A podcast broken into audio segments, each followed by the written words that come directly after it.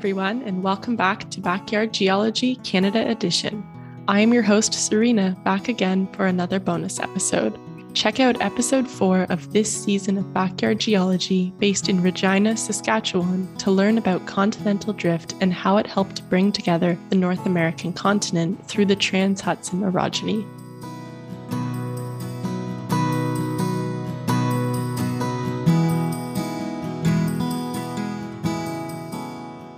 Our continents essentially float over Earth's semi fluid mantle, coming together and breaking apart time after time in endless geologic cycles. The heart of North America was brought together about 2 billion years ago through a Himalaya sized mountain building event known as the Trans Hudson orogeny, named after Hudson's Bay, through which it occurred.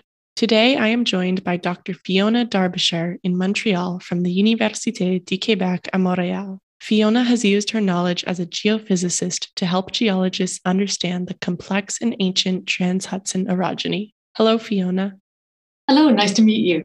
I'm so excited to have you on the podcast today. When I was researching the Trans Hudson orogeny for the first episode based in Regina, I actually used one of your papers. And a few years ago, I had the opportunity to study the Grenville orogeny to the east of the Trans Hudson. The complexity of it and the lack of obvious evidence today on the surface of the Earth made it a challenging event to study. That being said, billions of years of deformation and metamorphism and erosion has made some of the most interesting terrains and lithologies I've ever studied. Like many other geologic events, deciphering the Trans Hudson orogeny is like putting together a very messy and intricate puzzle. With that, would you please introduce yourself to listeners? Okay, so I'm Fiona Darbyshire and I'm a professor at the University of Quebec in Montreal. I've been here for almost 15 years now, and my main focus is geophysical studies of the Canadian Shield. And I've been looking in quite a bit of detail at various parts of the Trans Hudson orogen, the Grenville province, and also some of the older provinces that are sandwiched between the two orogenies. So, for listeners not familiar with geophysics, how is geophysics used to study geologic provinces and used to study orogenic events? Well, as the name suggests, geophysics is basically using techniques from the world of physics to understand the structure and the dynamics of the Earth. And there are many different ways that you can use geophysics to look deep into the Earth to try to figure out what the underlying structures are. And that's particularly important with these large orogenic belts. Because, of course, what you see at the surface is just a small part of the overall structure. And to understand how the continents collided and what kinds of structures are preserved, you need to look not only at the surface geology, which can already give quite a lot of very interesting clues, but also look way down into the crust and even into the upper mantle to see how the plates have come together and what kinds of structures are preserved.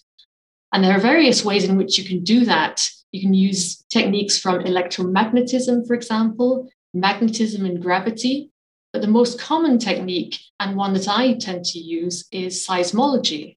So that's looking at the waves either from explosions, if you think about exploration geophysics, recorded on profiles of seismic recorders, or in my case, using the waves from uh, distant earthquakes that are happening all around the world.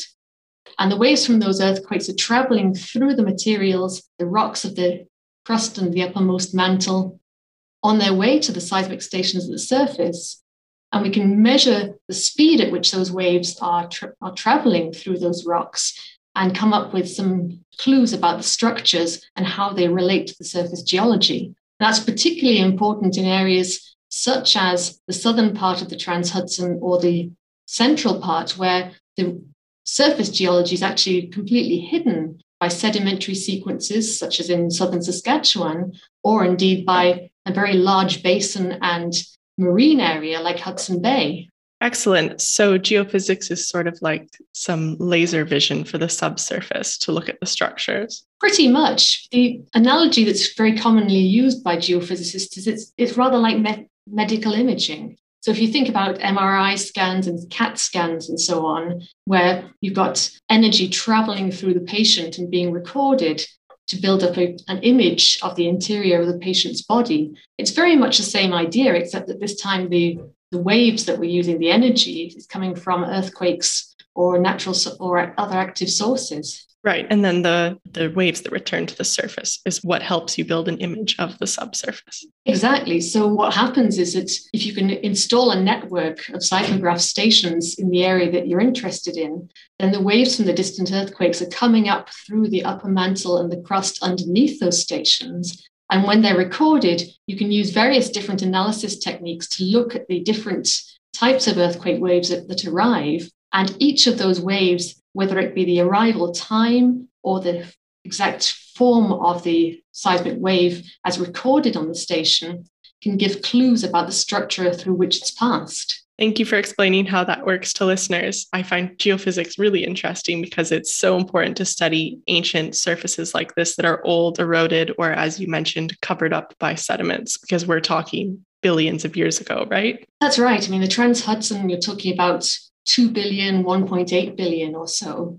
So there's a lot of erosion, a lot of cover that's happened since then. And really, what you need to do is get at the deep structure to tease out how this all happened and how the whole system evolved. Let's talk a little bit about the surface geology. Is there anything what can you directly study from the surface? I know we just mentioned it's hard, it's eroded, and it's covered up in some places. What do you see from the surface? Well, if you can get at the place where the Trans Hudson orogen is exposed at the surface, so that includes the northern third of Saskatchewan and Manitoba, then it's possible to directly sample all the different belts that make up the Trans Hudson and the two older um, blocks that occur on either side of it. And so you can, for example, map out the surface geology, the rock types. There are people who do a lot of dating work on those rocks to f- figure out when they were put in place, when they were created, and how they evolved over time. So, metamorphism, for example. And then also, the structural geologists can get an idea of how the boundaries work at the surface and try to extrapolate those perhaps a couple of kilometers into the earth. So, for example, they can look at the dips and the strikes of geological boundaries and try to figure out how those might evolve with depth. So, it's complementary to the deeper structure that the geophysicists look at. So, studying an event like the Trans Hudson requires different types of geologists. You mentioned we have structural geologists that look at the structure and can use that to predict for example, what the mountain belt would have looked like when it was there, and also what might be in the subsurface. Then you have the geochemists, which look at formation ages and ages of metamorphism or recrystallization. And then you have the geophysicists, such as yourself, that go deep within the ground to look at the subsurface structure. Yes, that's right. And in fact, the Manitoba Saskatchewan portion of the Trans Hudson Orogen was studied jointly with all of those techniques through the lithoprobe program back in the late 90s and early 2000s. And the idea behind that program was to produce a series of transects across Canada including some of the areas of primary geological interest like the Trans Hudson and basically throw all of these different complementary techniques at it to try to understand better how the whole thing was formed and how it evolved over time. Because you really need ultimately all of those techniques to gain a proper understanding. Absolutely. It's interesting you mentioned the lithoprobe program because my earth science professor talked about it in my one of my first earth science classes ever at university. We learned about the lithoprobe program. Can you comment at all on the magnitude of the trans Hudson orogeny, both lateral and vertical? I know we don't see a lot of the vertical extent nowadays in the prairies, so it'd be interesting to know what that looked like billions of years ago when it initially formed. Yeah, so the Trans Hudson is an enormous structure. It's over 4,000 kilometers in its entire length, and that includes sections that are in the US, snaking through Canada, and it also joins into other orogenic belts in South Greenland and maybe even Scandinavia. It's also very wide. It varies from about 300 to at least 800 kilometers wide in different parts.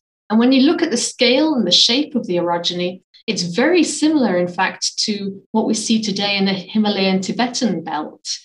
In fact, the shape is almost identical. There's been quite a lot of literature in the last few years looking at the, structures and similarities between the Trans Hudson and the Himalayan Karakoram Tibetan belt. And then, in terms of vertical extent, we certainly can see a lot of very interesting structures preserved in the crust, where we have a decent amount of resolution to look at the small scale structure. But there's even a signature left over in the mantle part of the plate below. So there are seismic signatures that are suggesting the presence of that Trans Hudson mountain belt and its signature within what we call the mantle lithosphere, which is the, essentially the plate. It seems that there are some structures and some variations that could be correlated with what we see at the surface for the Trans Hudson. So it's definitely a plate scale event. Mm-hmm. And you, you mentioned you can see that in the mantle. Are you referring to like the moho is deeper in that area where you see like intense crustal thickening? That's part of it, yes. So the underneath the Trans Hudson, compared with the older blocks on either side, the moho is indeed generally deeper. It has a rather different character when we start looking at its structure on the seismic waveforms. But I'm actually talking even somewhat deeper. So using seismic imaging, we can look at the structure of the mantle lithosphere down to about 200 or 300 kilometers. So the scale of the entire plate. And it does seem to be at least some kind of signature of the Trans Hudson running through down to at least 150 kilometers depth. So it's really quite an enormous feature in the end. Wow. Yes, it's it's amazing how deep you can see the effects of this because like I said we aren't able to see it on the surface. As a reminder to listeners, the moho is the boundary between the uh, crust and the mantle. And when we see intense crustal thickening, the depth of the moho will decrease.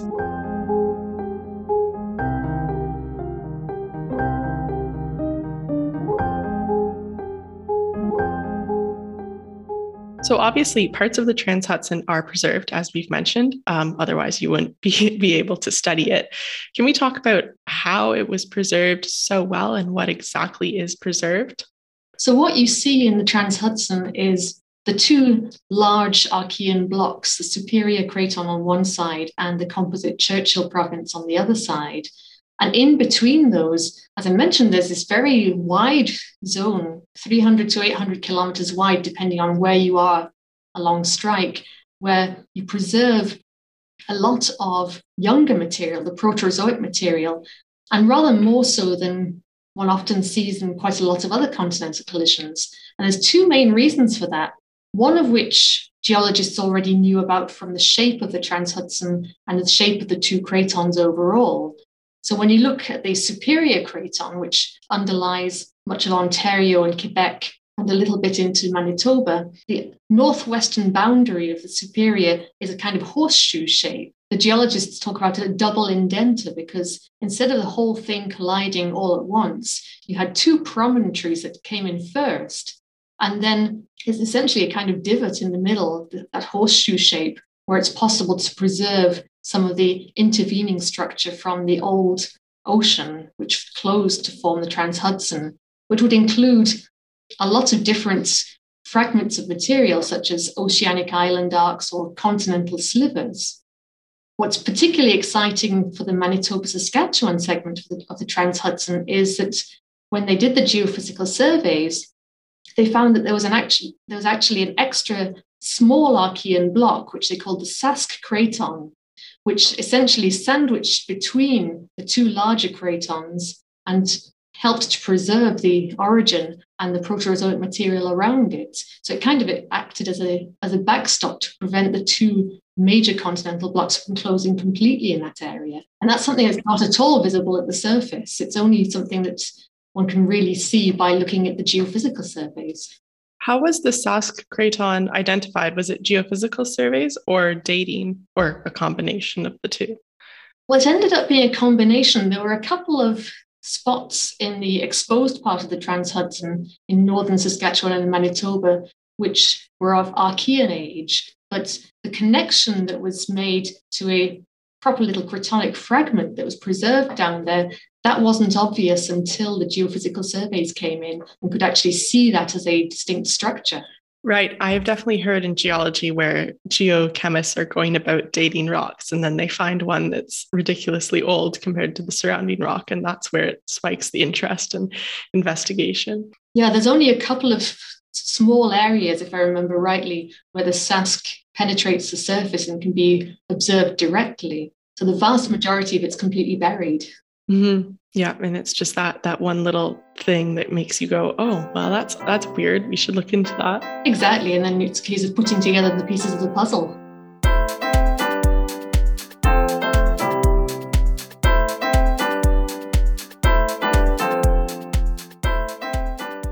Um, there exists another famous orogeny in Canada, the Grenville orogeny. In brief, how does this orogeny compare to the Trans Hudson? Well, it's also an enormous structure. It's pretty much global scale. So the Grenville orogeny is thought to be part of the large continental collision that formed a supercontinent called Rodinia. So we can see vestiges of the Grenville or its associated orogenic belts throughout a number of different continents that we see today.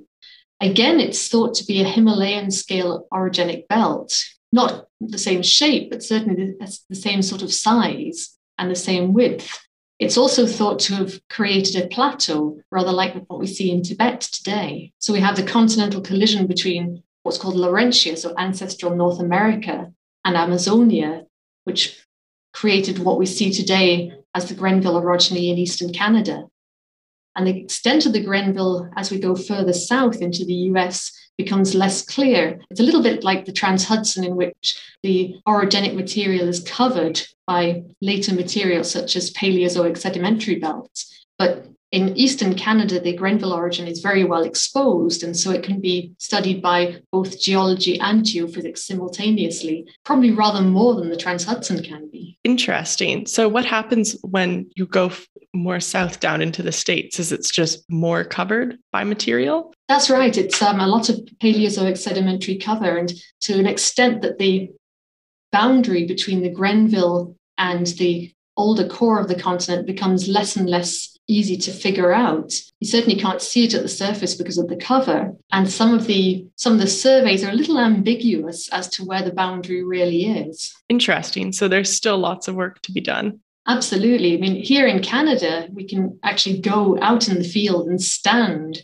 right on the Grenville front, which is the northernmost extent of Grenvillian deformation, sitting on top of the older superior craton and its margins you can actually go and stand there. But once you get into the US, the whole thing's hidden again. Right. Well, having the the shield exposed is certainly a bonus for geologists in Canada, where you can stand right on the bedrock. Absolutely. And then you can start to try and figure out are those boundaries that you see at the surface preserved at depth? So this is where the geophysics comes in. Is it a vertical boundary? Is it a dipping boundary? What's going on underneath if it's a dipping boundary? And what the lithoprobe surveys showed, and subsequent um, other seismological surveys as well, is that the Grenville material is thrust over the older continental margin. So there's Archean material underneath the Grenville to about two or 300 kilometers south of the Grenville front, which is a surface boundary. So it's actually quite a complicated structure in the end. Oh, yes, it's extremely complicated.